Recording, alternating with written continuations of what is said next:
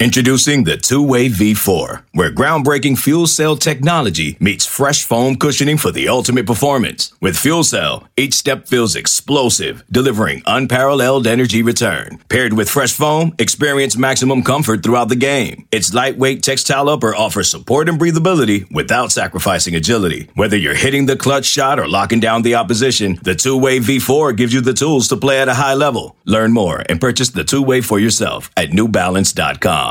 Welcome to Inside the Tunnel, brought to you by VT Scoop 24 7 Sports. My name is Andrew Alex. I am joined by the full squad today Matei Sis, Doug Bowman, Evan Watkins, all in the house. Probably the first time in a month that we've done this. And I think more so since we've all been together. Any updates? How you guys feeling? I'm good. Any updates on your end, Andrew? Any new, you know, living quarters or something? Yeah. Um, I now live in uptown Charlotte, North Carolina, which I've lived here for almost two weeks now. Slightly different experience than the previous eight years of my life living in uh, Blacksburg, Virginia. Uh, definitely kind of an adjustment, but you know, it's ACC country. Here we are. A lot of Clemson fans down here, from what I've noticed. Of University of South Carolina fans. Virginia Tech is strong though. Seeing Hokie stuff everywhere, so I'm feeling uh, pretty much right at home. ACC country for now. It's true. Uh, Soon to be Pac 12 country, and we will get to that right now. So, just to lay it out for the folks at home who I guess live under a rock, looks like UCLA and USC are going to join the Big Ten. Yes, apparently, that Pac 12 Big Ten ACC strategic partnership that was authored less than a year ago did not have any handshake agreements about going in and stealing the most valuable members of other conferences. That looks to happen. And now, as we've seen over the course of college football in the last really two decades, when alignment comes into play, the dominoes continue to fall, leaving long term questions about the viability of the ACC as it currently stands. Doug Bowman, I'm going to start with you. Virginia Tech, Oregon State, or Virginia Tech, Washington State? Which one are you circling on your calendar for 2029? A hundred percent Wazoo. Pullman, great town. They bring the game day flag to every single game day. Not not that excited about it, but in comparison to against Oregon State, you know, Corvallis, probably a nice town, but you know, Pullman, you know, I've heard it's hard to get there, and I like places like that. You know, maybe you fly into Seattle and spend a day there. Um, yeah, I, there's there's not a lot. Uh, the over, the, I guess the the theme there is that uh, it's not a exciting time to be anywhere but the SEC or the Big Ten. Yeah, prepare for a, uh, forthcoming VT Scoop article. Headline Look at the bright side. The 10 Pac 12 road trip destinations ranked. but in all seriousness, there are some good ones, I'll say. Colorado. Colorado uh, be sweet. Tucson. Come on, Arizona. Maybe we could meet in November, play some golf. True. Uh, Cal Berkeley, I guess, is supposed to be cool. Oregon if they remain in it. Stanford. We're just naming Pac-12 schools now. We're just naming all of them down the list. Utah. Utah might Utah might actually be a good game, not just a road trip. That'd be one to circle on the calendar, but no reality, right? I mean, Doug, you just mentioned it. Bad time to be in any conference not named the SEC right now. I feel like that's kind of been the overarching vibe, you know, ever since that monumental shift that occurred when Oklahoma and Texas announced their intentions to head in that direction, something that I believe, you know, a decade prior, Texas had been offered but unwilling to do because they didn't want to destroy the Big 12. Then apparently they didn't care anymore.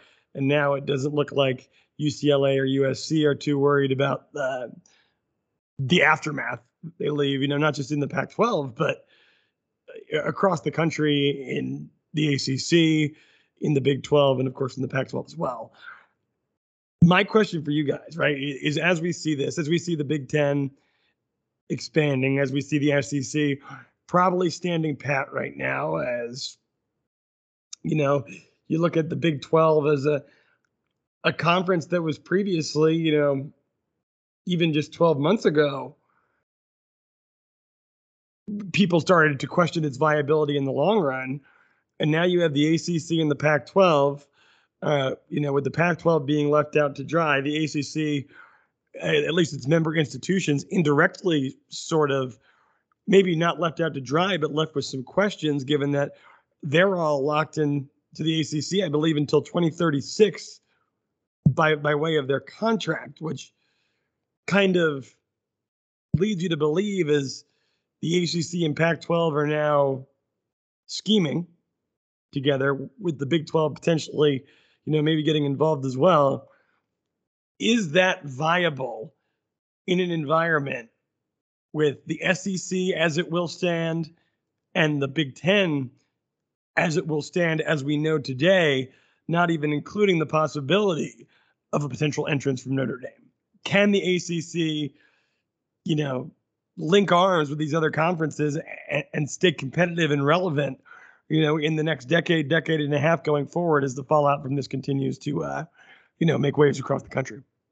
If you're looking at the ACC as a whole staying relevant, you would have to bank heavily on AC, on uh, on Clemson and and Florida State being better and Miami being better and trying to build from that angle. Virginia Tech stepping up, taking that next step to getting back to what they used to be. But monetarily, no. I mean, it's this is this is kind of a death blow to to a lot of schools. Um, and I think you know when you look at these realistic partnerships and you look at these handshake deals, I mean, none of that matters. If if I'm Virginia Tech, if I'm if I'm Whit Babcock, uh, and I'm sure these conversations have been going on for months. This isn't something that blindsides athletic directors. It blindsides fans, but this is something that's been in the works for a while. I, if I'm if I'm in those shoes, I'm trying everything I can to get out of the ACC right now. Get out of the the sinking ship. I don't know what it's going to cost. I don't know what lawyers you need. I don't know any of those details, but you got to find a way out. Uh, and I don't know with somebody out there is much smarter than me. Probably you all would know this more than I would, but I don't know about the AAU accreditation. Does Virginia Tech have it? Does the Big Ten still require it? I know that's been a hang up in the past. Um, but if I'm Virginia Tech, I'm looking hard to try and find a way into the SEC. Should have taken it the first go around. They definitely, if they get the opportunity, uh, they need they need to uh, switch that logo real quick and and jump onto the SEC bandwagon. Matei, what are your thoughts? You know, Evan mentions this being a death blow to a number of schools unless Virginia Tech can scheme their way into the SEC, can scheme their way into the Big Ten. Is Virginia Tech on that list? Because I don't think that they have the, you know, the financial backing and national following and NIL potential of a Miami, of a Clemson, of a Florida State. These schools that we're mentioning, you know, could probably remain competitive regardless.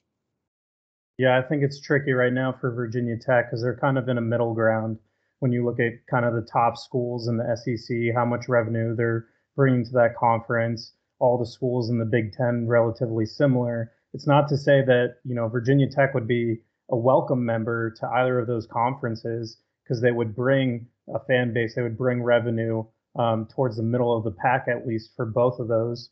Um, it, it's just it's a difficult situation right now where you know it, like Evan was saying, you kind of you know all these conferences kind of rely on the top dogs within that conference to bring a bulk of that revenue, and everyone's kind of jumping on to the latest TV contracts, building their divisions based off of that and their conferences based off of that. And you know it's a really tough time.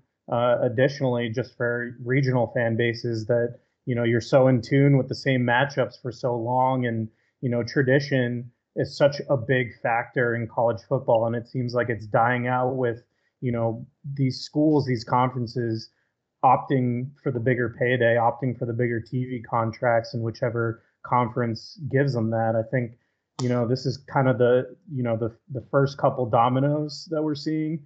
Uh, you know, not only Oklahoma and Texas and uh, USC and UCLA, but you know, it, it just seems like this whole thing is gearing towards you know one super conference of all those top teams at the top of each of these conferences, and then right now it's about all those other schools like Virginia Tech that you know do bring a substantial fan base, do well, um, kind of in a lot of markets. Uh, and, and bring momentum to college football, they're kind of figuring out, okay, what's best for us right now. And like Evan was mentioning, you know, I always thought, you know, Virginia Tech was was destined to become a, a Big Ten school in the future. Um, but we'll see what happens with this. I'll, I'll ask you this, Doug. A friend of mine by the name of Will Spotswood, he said something to me, you know, kind of similar to what Matei was mentioning right there. And it's that college football is on this inevitable path towards what is essentially a professional style structure. That the NCAA will no longer control college football, that it will be highly, you know, organized and professionalized if that school is at the top and the question remains whether Virginia Tech can get their place at the table. I mean, a bigger question is how many places at the table will there even be?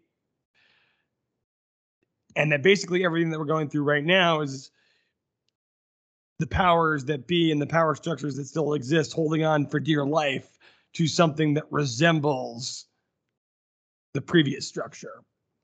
And that's kind of why it feels like we're pulling teeth here because you know, it's we're pulling back from that inevitable march forward. Do you agree with that statement? Do you believe that, say, 10 years down the line, uh, 15 years down the line, we will be looking at, you know, a super conference or a, you know, dichotomy of super conferences and really more of an NFL style structure uh, amongst the top of college football? And if so, can Virginia Tech be included in that? I think definitely that's where this is going. Um, if you just look at the, I mean, the disparity between the Big Tens, the Big Ten and SEC TV deals now, and everyone else, it's already two twice as much. Um, and they're both about, or the SEC just renegotiated, and that'll go into effect in 2024. Big Ten is about to re up, and they're both and and then the Pac-12 and the Big 12 are both about to re-up, and and all four of them, uh, depending on how they structure the deal, they could do an eight-year deal, and they'll all be up again before well before the ACC even gets another chance. So, you know, I definitely think we're heading for more consolidation over the next. You know, every, same thing kind of happens after uh, OU in Texas last year, but everybody thinks it's moving quickly. Seems like it might slow down before either the SEC or Big Ten makes another move. But I definitely think, um, I think that I think that's eventually where we head. Right now they're at 16 and 16, so you kind of assume that uh, that's 32 plus Notre Dame. Once once they ask in, somebody will take them. Um, it feels like more, probably more than that. Uh, you know, I guess college football if you think about how uh, college football's TV windows typically been set up of a 12 p.m., a 3:30, an 8, and a 10:30. 32 teams, not all of them playing per week. I don't know if that's enough. That's not enough games for Fox, FS1, ESPN, ESPN. Like they they're gonna need a they're gonna need more teams involved to to fill their uh, broadcast windows on Saturdays. So I think I I know that there's a, there's a sense that like or only Oregon and Washington and Notre Dame are the maybe UNC are the move the needle schools um, left for the Big Ten, and then like Clemson and FSU obviously for the for the SEC. But you know, I think they I think there'll be an effort to kind of stretch this thing and keep national interest just because of that regional interest that carries a lot of a lot of the college football success is you know people tuning into Alabama and people tuning into Virginia Tech and people tuning into Texas and people tuning into to Washington State. Um, so I think there'll be, you know, I think I think going up to 40 or or more um,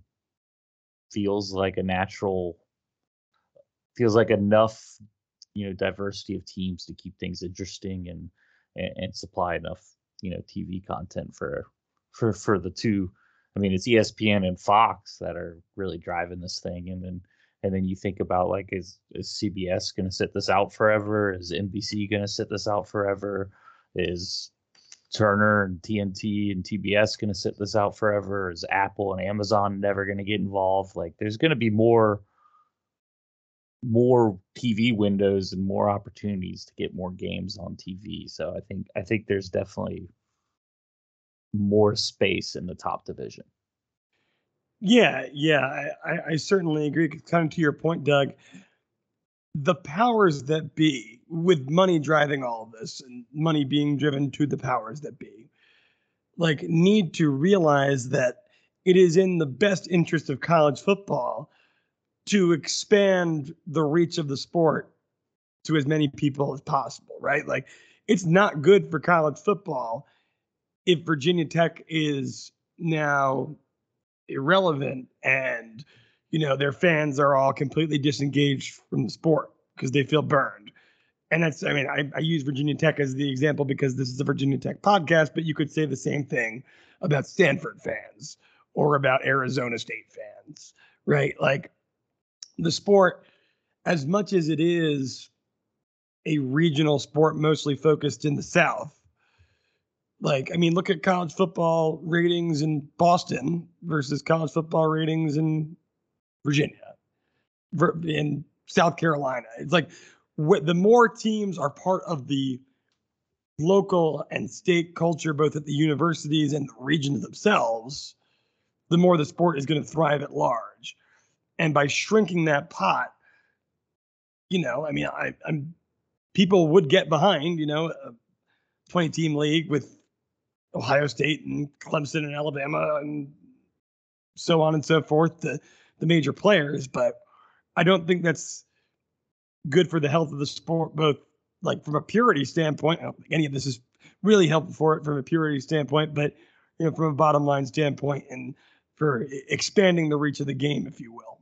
Yeah, uh, and you know the the thing that is interesting about that point is like the, there's 16 teams in the SEC and 16 teams in the Big Ten. Well, one of them's Vanderbilt, one of them's Northwestern. Uh, you know, Indiana football doesn't move the needle at all. Like, you know, I'd probably argue like Kentucky football is in that same realm. Like, who's watching? Who's watching? Who's watching Vanderbilt versus Texas when, you know, my team hasn't been like has been kicked to the curb as a relevant college football program. Like there's maybe your Alabama Auburn game and your you know Texas Oklahoma and uh, USC Ohio State stays relevant, but like there's that that the lack of interest in college football damages at least the bottom of the super conferences um, at some point. So um, you know, I definitely don't think this evolution is over yet. Don't let Doug fool you. He is amped for Rutgers UCLA. He's amped for it. Piscataway is going to be rocking.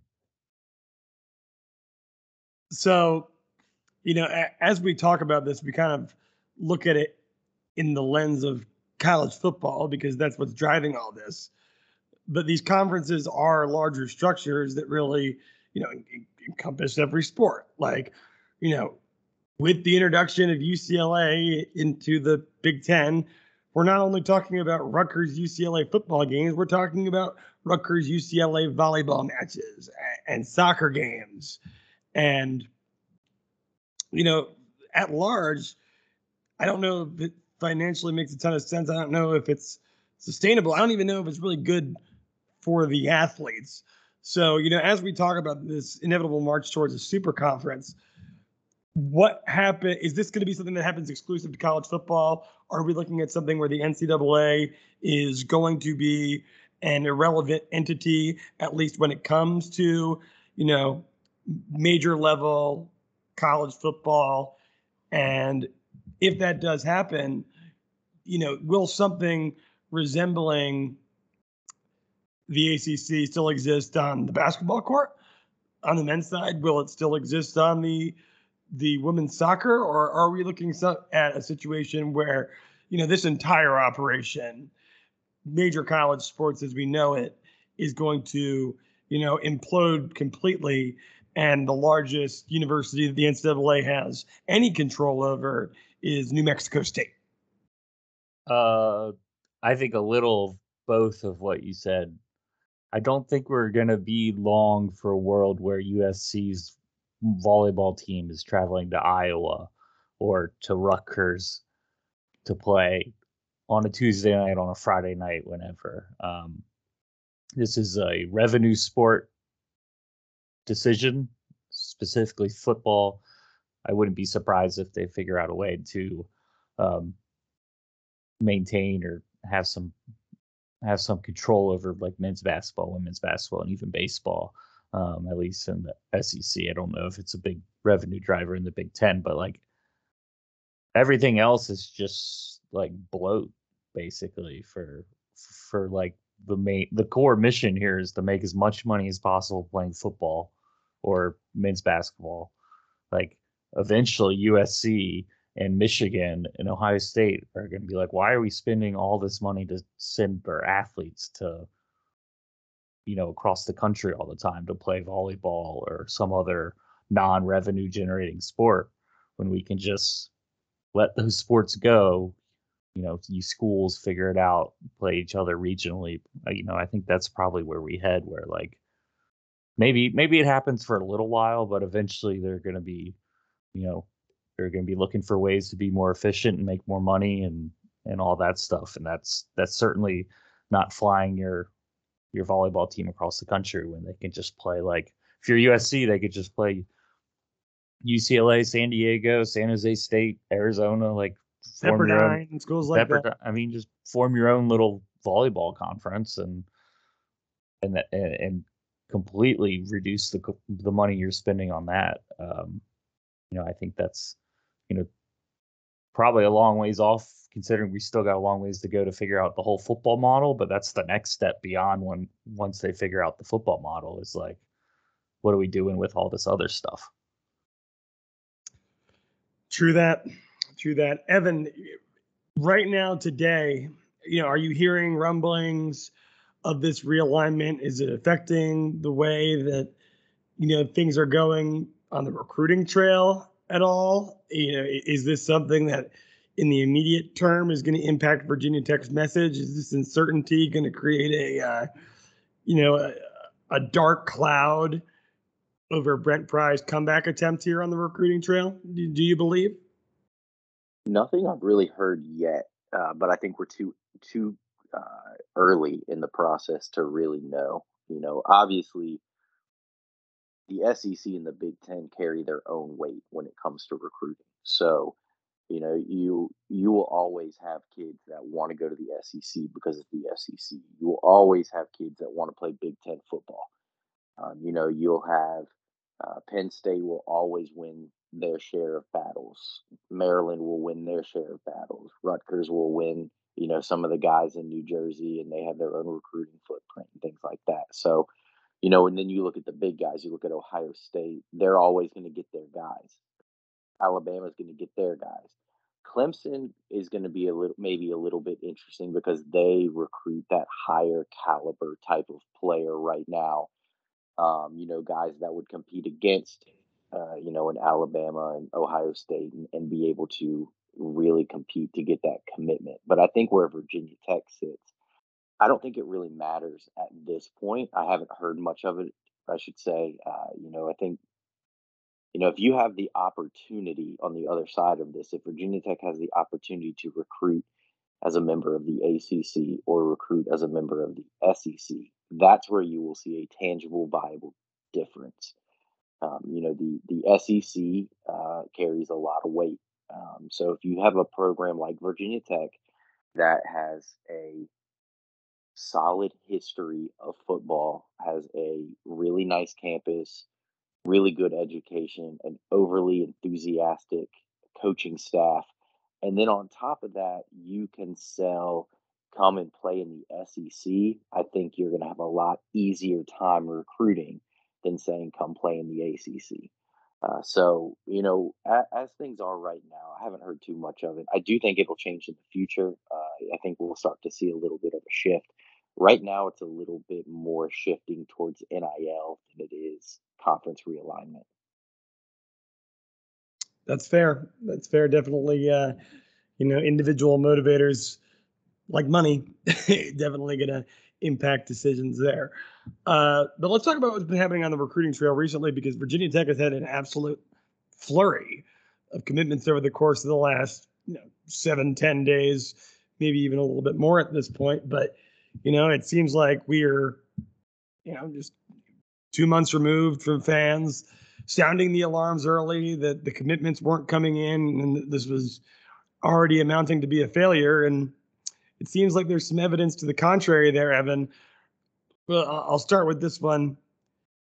Of all the commitments that have come in, from a big picture standpoint, which one means the most? Braylon Johnson, for sure. Uh, Highland Springs guy, well respected guy, son of the head coach, uh, Pipeline School staff there is it, it, all big time Virginia Tech guys. Um, and for Virginia Tech to go in, not only to land a legacy, I think, you know, some people might have thought it was a given that he was, uh, that Braylon was going to end up a Hokie, but, you know, Virginia Tech had to go recruit against Shane Beamer, who obviously knows LJ really well, and Torrian Gray. Um, that's not the easiest of things to do when those guys have the deep connections they have to LJ and to, to Braylon's family. So, from a big picture standpoint, that was a huge commitment for Virginia Tech. It not only helps get a footprint back at Highland Springs, continuing, uh, you know, to continue building there, uh, gets your name back in Richmond. Um, I think Fontel Mines has done a really good job there. Richmond is an area that Virginia Tech has to win to be able to win the state year in and year out. They have to be able to go in and win their share of the battles uh, in the 804. And I think I think Braylon Johnson you know, I think when somebody asked me weeks ago, most important recruit left on the board,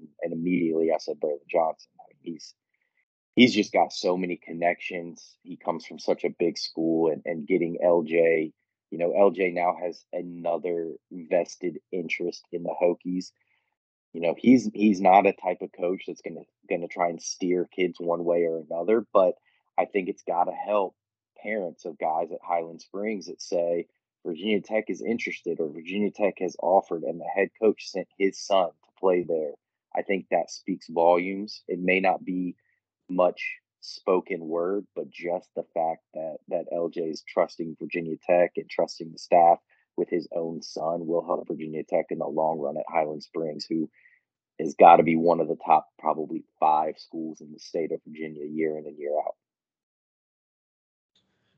So, I mean, Virginia Tech hadn't gotten a Highland Springs commitment in quite some time. Like, how badly was that bridge burned by the Fuente regime? Was that like exclusively it? And the coach went to Virginia Tech. I mean, it's not just it's not just the head coach that went to Virginia Tech. A lot of his staff went to Virginia Tech, and it seemed like you know, we've talked about this before. It seemed like, uh, you know, Justin Fuente wanted to trust his evaluations. He wanted to cut out the noise and trust his contacts and trust his guys.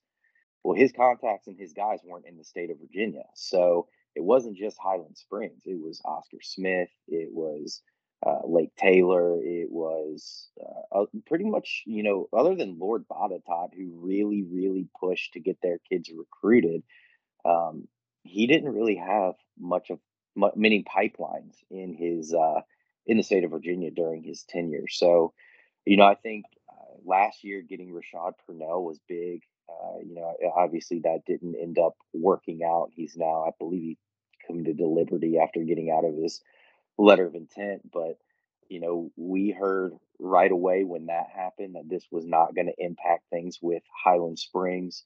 Um, you know that LJ and, and, and uh, Brent Pry were really on the same page here. uh, and and you could see, you know, obviously getting uh, getting Key Heath uh, a few, you know, maybe a month or so ago. I think he committed in May. You know, getting him and then getting Braylon, and then you know, maybe you can look at next year's classes and see the guys that they have coming next year. It just helps build that pipeline a little bit back. Now, it's not going to be like Highland Springs is going to send every kid they have to Virginia Tech from here to Kingdom Come. Still a lot to prove there. You got to be able to prove you can develop players. You have to put a good product out on the field. But just you know having that coaching staff trusting Virginia Tech again and and you know welcoming them back into the schools, uh, you know, and and sending their kids up to camp and doing the seven on seven. And it just seems like there's a completely different vibe right now around that those those staff members. And uh, you know the Highland Springs staff a lot of them played at Virginia Tech. So they really wanted their players to be recruited by the Hokies it means a lot when you're recruited by the in-state school and it means even more when you went there so you know that that bridge was burned uh, but that bridge is uh, definitely being reconstructed, uh, and I think that we will see it be pretty fruitful in the future. Um, now that now that Braylon's in and, and Key Heath are in, if those two guys start to have good uh, good careers at Virginia Tech and they're talking up the Hokies, I think that's going to definitely help things in the long run. Yeah, for sure, for sure. It is interesting though because when Brent Pry came in, you know, so much of the attention was on recruiting the Commonwealth of Virginia. But as I look at, you know, the 247 composite rankings of Virginia Tech's commitment list right now, and your top four guys are from out of state, with the guy at the top of the list being the number one player in the state of West Virginia, that being Laith Ganem, if I'm pronouncing that right. Uh, you know, one of the top 30 offensive linemen uh, in the country on the interior side, like I mentioned before uh, number one player in the state of West Virginia. Was this a guy that was, you know, on the Hokies radar with Justin Fuente at the helm, uh, and it was just an easy transition? Like, what's the, what's the story behind it this year? Well, I mean, with with Laith, I mean, he is he's a West Virginia guy. He's going to graduate from West Virginia high school, but he also grew up in Bluefield, Virginia. So that's kind of the tie there to the region. You know, grew up with a couple of guys that are in Blacksburg now um, and really just liked the Virginia Tech vibe. Um, you know, he had uh, taken a, a couple visits, uh, you know, to a couple other schools. Maybe some coaches from uh, that are on the Virginia Tech staff now had already seen him and kind of uh, brought that along to get him up to Blacksburg. Uh, you know, once the once the coaching staff was in in January and they were able to get guys up on on campus, he was up early and often guy that Joe Rudolph seemed to kind of gravitate to. And, uh, you know, I just think that Virginia Tech felt like it was home to him being a guy from Bluefield. And, you know, he, when he, uh, when he committed, he said he had, you know, there's two places that have kind of shaped him in his life, and it was Bluefield and it was uh, Charleston, West Virginia. So,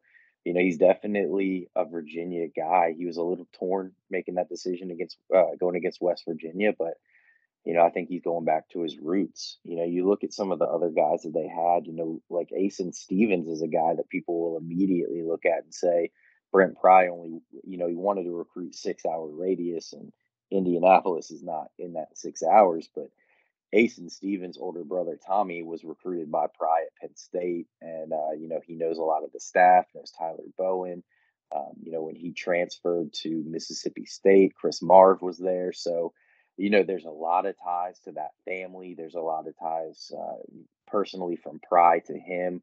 Uh, you know, he committed. Uh, I think he was the second commitment in the string of commitments that happened recently, um, and he's a big time player coming off of a knee injury, but the guy that could be an outside linebacker could grow into a defensive end. Uh, you know, I think he brings a lot of positional versatility there. So, you know, I think Virginia Tech's done really well uh, recruiting their region. I think there's some guys on this list that uh, I think we'll see some ranking fluctuations happening. I think a lot of that when the state of in the state of Virginia is still the ripple effect of COVID and moving the season from the fall to the spring, and then you know some guys, some some schools had a shortened season. Some players weren't able to play. There were lack of camps in the state. You really didn't get a whole lot of uh, visibility during those formative ranking years for a lot of the guys that are in the state of Virginia. I talk with Brian Dohn a lot about that. He's the the uh, analyst, the ranking analyst for the state of Virginia, and you know, once we once we can see some more film, you know, now that there's camps actually happening this summer that media is allowed at, and you start to get track times in, and you see seven on seven events, you'll see a lot of ranking fluctuations that happen. Um, but right now, I think Virginia Tech's done a good job. I think Pry's done a good job winning some battles. He's lost a few too, and uh, he's got a couple big time prospects that might be making decisions here soon that I think could really take Virginia Tech to the next step. Well, who might those be, Evan? Uh, you know, I'm, I'm huge on Christian Williams. I think he's one of the top players in the state of Virginia out of collegiate. He's a wide receiver, DB. Um, you know, I've talked to several guys that have seen him in person. Um, one one person I really trust says, you know, he would be a very very talented college wide receiver, but he's an NFL safety. Um, and I trust that I trust that guy's evaluations. He hasn't steered me wrong before. Uh, I think that I think that he's a big time player. Um, you know, and and we've heard over the last two weeks that Cam Fleming, uh, you know, at Trinity Episcopal, looked like he might be leaning towards UNC. Uh, took that official visit to Virginia Tech and then kind of shut things down a little bit. He hasn't talked to anyone. He hasn't visited anyone. He hasn't really done anything. Um, and now all of a sudden he looks like he's ready to make a decision. And, and you know, I'm I'm I haven't put an official crystal ball in there yet, but I, I'm leaning towards the Hokies on that one. I think that that Virginia Tech, I think Fontel Mines specifically has done enough to keep him home, and I think he's a very very talented DB that that you will hear his name uh, talked about a lot in the college level, and I wouldn't be shocked if he ended up being an NFL guy himself. All right, last thing I guess we should touch on because we haven't, and I guess this seems like kind of old news at this point, given everything that we talked about for the first, you know, 15, 20 minutes of the program in terms of conference realignment. But the ACC did put out their new scheduling format Virginia Tech's common opponents year in and year out will be Virginia. No surprise there. Pittsburgh. Maybe a surprise to some, not necessarily a surprise to me. And Wake Forest, who seem to surprise pretty much everyone, which I guess, you know, given that Wake Forest is, you know, Winston-Salem, probably the geographically closest location to Virginia Tech, at least by car ride. Shouldn't, but I don't think they were on anyone's radar. A lot of Virginia Tech fans out there screaming from the Racksters as the Hokies have gotten screwed when they're permanently being matched up against the last two teams to play each other in the ACC championship. Matei, Doug, what say you about this new format and the, the hand that Virginia Tech was dealt? Yeah, I mean, Pitt and Virginia makes sense. It's the Wake Forest one that gets me. I wish you could have you know, traded Wake Forest for like a UNC, although those are arguably like, you know, the top three teams or top four teams, including Virginia Tech of the ACC Coastal. Uh, but in terms of, you know, the three that they got, um, you know, there's not a ton of complaints. It's easy to get to Winston-Salem for Virginia Tech fans. You know, they're a program on the rise. Um, you know, Dave Clawson, a, a, guy that's been building them up and was, you know, rumored to be the Virginia Tech coach, but wasn't. But, you know, overall, I think, you know, in, in terms of what, you know, most of the schools got, I think it, a, a lot of it made sense. But I think the biggest takeaway from, you know, this 355 model is just, you know, it, it's going to be weird not seeing um, a UNC uh, in 2023. And instead, it seems like basically Virginia Tech was transferred over to the Atlantic Division with everyone they're playing, you know, against NC State, Syracuse, Boston College, Florida State, and Louisville. It's just like, you know, it's all the other ACC schools, but you know, that's that's the reason they put this model in place. They want all these schools within the ACC to get good face time uh, and not wait so long between playing each other. So, uh, in terms, you know, two of the three, I think most fans are are happy with. You know, those are heated rivalries between Pitt and Virginia was you know obvious uh, from any angle. I think Wake Forest depends how you look at it, but you know it's it's a close game and and one that that fans are familiar with. It's and it's a an opponent on the rise. Here's what I- I'll here's what I'll say. Here's my take real quick. We've never seen the ACC make a you know holistically perfect decision on the football end. It seems like all options were flawed. Uh, look, I mean, I got to Blacksburg in 2014 and lived there for eight years, and not one time in those eight years did Florida State ever come to town to play the Hokies in football under the new system, if you go to a four year university, or if you go to a university for four years consecutively, every ACC team will come to your place and you will go to every ACC team at least once. And, you know, from the Virginia Tech fan perspective, look, like, I didn't, I have no reason to have angst against NC State or Wake Forest or Louisville for that matter on the gridiron. You just don't play them enough it's like they're playing in a completely different league. You know, this way will it will juice up the competitiveness among the league as a whole. I think that every other year, Virginia Tech, Miami will still draw eyes. And for those of you that are mad about, you know, that rivalry not being preserved, that the ACC didn't go out of the, their way to ensure that that happened, I- I'd like to inform you that it's 2022 and not 2012 anymore. And though that you know, is still a game that, you know, both fan bases appreciate. It's not the big national game that it was 10 years ago for and for the 10 years prior to that. Had it remained that way, had both teams remained very good and at the top of the league, maybe the ACC would have gone out and tried to preserve it. But at the end of the day, you know, there are, are going to be some games that are lost in the fray when you need to give every team three permanent opponents. Miami's got a lot of rivals. Florida State, they're going to play every year. So you're down to two spots. And, and, you know, geographically, it just makes a whole hell of a lot more sense for Virginia Tech to be playing Pittsburgh, who, you know, they're the one school in the ACC that Pittsburgh could really claim a historic rivalry against. Eh, would you disagree with that? Would they have any big natural rival other than us? Maybe dating back to the Big East days. I don't know. Maybe something in there, Syracuse, Louisville, Boston College, what have you. But you know, it's you know, some things we're gonna have to, you know, miss the cut. And unfortunately for those of you that wanted to see that Miami game preserved, you know, the, the aura of the game is not enough in 2022 to warrant the ACC to go out of their way to preserve it. I think the the the the impact of the switch to the the rotating schools just like drastically outweighs the the, the three rotating opponents. Like being able to play the entire conference within twice within four years is substantially way better than anything else. Um, you know, I think Tech kind of got screwed a little bit with the 2023 schedule, which that home slate is now um, woefully mediocre. But I mean, from that from then on, Clemson, UVA, Louisville finally travels to Blacksburg in 2024.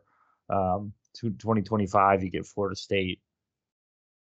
2026, Virginia, Miami, and UNC all at home with a road trip to Clemson. Like playing playing the entire conference as much as possible. It, it's just what like nitpick the Wake Forest over Miami or whatever.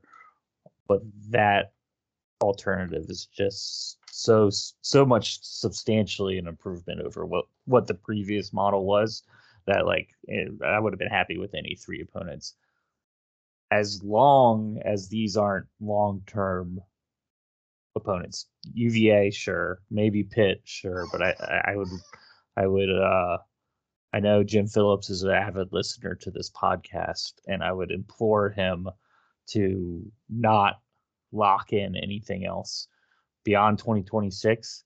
You know, like if if this is a four year thing and then they reevaluate every four years, if UNC gets put on Tech's rotating opponents or Tech's you know yearly opponents starting with the 2027 season for four years, you played you you'll have played Carolina in six out of eight years. Same thing with Miami. Like that's pretty pretty consistent. Um, consistent enough given the trade off of, of what you're getting in terms of regular visits from Clemson and Florida State, and um, assuming that all lasts. And of course, this could all be rendered irrelevant at some point over the next 12 months, but um, 12 days, who knows? 12, 12 days, who knows? I mean, but uh, you know, from that perspective, uh, you know, it's a no brainer. Like hosting Clemson once every 12 years, like going to Florida State once every 12 years or whatever it was. Like Madison Social is great bar down at Florida State. Had a great time down there in Tallahassee. Um, doing that more is what is what college football is about. Like, you know, that's visiting those kind of college towns. Virginia Tech has been to Clemson since 2012. Like it'll be, let's see, they go to Clemson now and in, in uh 2026. It'll be 14 years in between visits to Clemson, South Carolina. Like that's ridiculous. And so this is definitely an improvement. Of course, whether the improvement lasts or it's too little, too late is another story. But um, yeah, I think it. I think it makes you know most sense and is is a good move. I will say, uh, you know, one of my bucket list items, one that I believe to be my most easily attainable bucket list items, is seeing Virginia Tech play at every ACC football, you know, away stadium. And the pressure is on now because who knows how long that's going to last, you know, but it, it should be interesting. And then again, we'll, we'll knock out the ACC and then, you know, we could do like inside the tunnel on the road in Corvallis, Oregon. It's, you know, who knows what the future holds. Evan, are you going to fund that? Uh, Doug said he was going to fund it with his uh, beard NIL deal he was getting. There it is. Once per podcast mention. There it is, Connor Blumrick. Yeah, we shouldn't have invested the whole inside the tunnel travel fund in uh, Bitcoin. That was that was short sighted. Bummer. All right, boys. I, that's that seems to be good for uh, you know this this early July post Fourth of July weekend edition of Inside the Tunnel. Uh, any announcements, news, anything you want to leave on the table for the people at home before we check out? We're gonna have to start doing this more regularly. Football season's like eight weeks away. That, I was, that, I was gonna say, well, eight weeks away until games start play, but fall camp starts four weeks from. You know, I guess if you're listening to this anytime after uh, July seventh, we're looking at less than four weeks to go. So uh, things are going to be start, starting to ramp up here. Um, so you know, it'll be good to be back on talking about stuff on the field as opposed to like you know, brand of rights television contracts. Matei, anything going on with you? I'm going to be in your neck of the woods uh, this weekend. I'm going to Baltimore to see the Orioles play. You, you want to venture up to uh, the beautiful city of Baltimore? Potentially. I mean, it's been you know 95 plus degrees plus humidity, so we'll we'll see. Maybe I'll swing on a MARC train and, and come up there, but not much is going on right now. I feel like that's kind of the name of the game. Just trying to stay in tune with with everything um, that pops out of the blue, whether it's conference realignment or commitment. So, uh, like Doug was mentioning, excited to chop it up about our preseason expectations coming up, and we'll see, you know, all the wrinkles and twists that they throw when the season finally rolls around. Andrew, you going to Pickles? I am going to Pickles. That is yeah. uh, that is on the agenda. An institution. Yes, sir. Yes, sir. I need to drink myself some uh, Natty Boh and become one with the uh, the culture of Baltimore. it was that or the Hooters in the Inner Harbor. So a good choice. Evan, any final words from you, man? No, just that Doug came within an hour of my house and didn't give me a call, so I'm going to hold a grudge against that. He's were, the next Mate. Mate does the same thing. You were in like Newfoundland. I was I was sailing the seven seas. yeah. Don't expose yourself now, Evan. Yeah. Evan took everything that was left in our Bitcoin fund and bought a yacht. That's unfortunately, very uh, very small yacht. yeah. well, that small yacht is jeopardizing our trip to Piscataway, New Jersey, in a couple of years to see the non-conference battle between Virginia Tech and Rutgers. So, you know, it's uh, sacrifices have to be made across the board.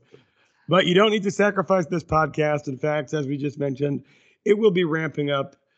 We'll be talking about things that are much more relevant to the on the field experience that will be the first year of the Brent Pry era. We'll be, you know, position by position previews as we head towards the season, taking a look at the schedule, maybe getting in tune with some of our uh, 247 colleagues who are covering some of our opponents, see how things are going on in the offseason around the ACC. The possibilities are really endless. I'm coming up with them on the spot as we speak, and I already just came up with three ideas. You are not going to want to miss them.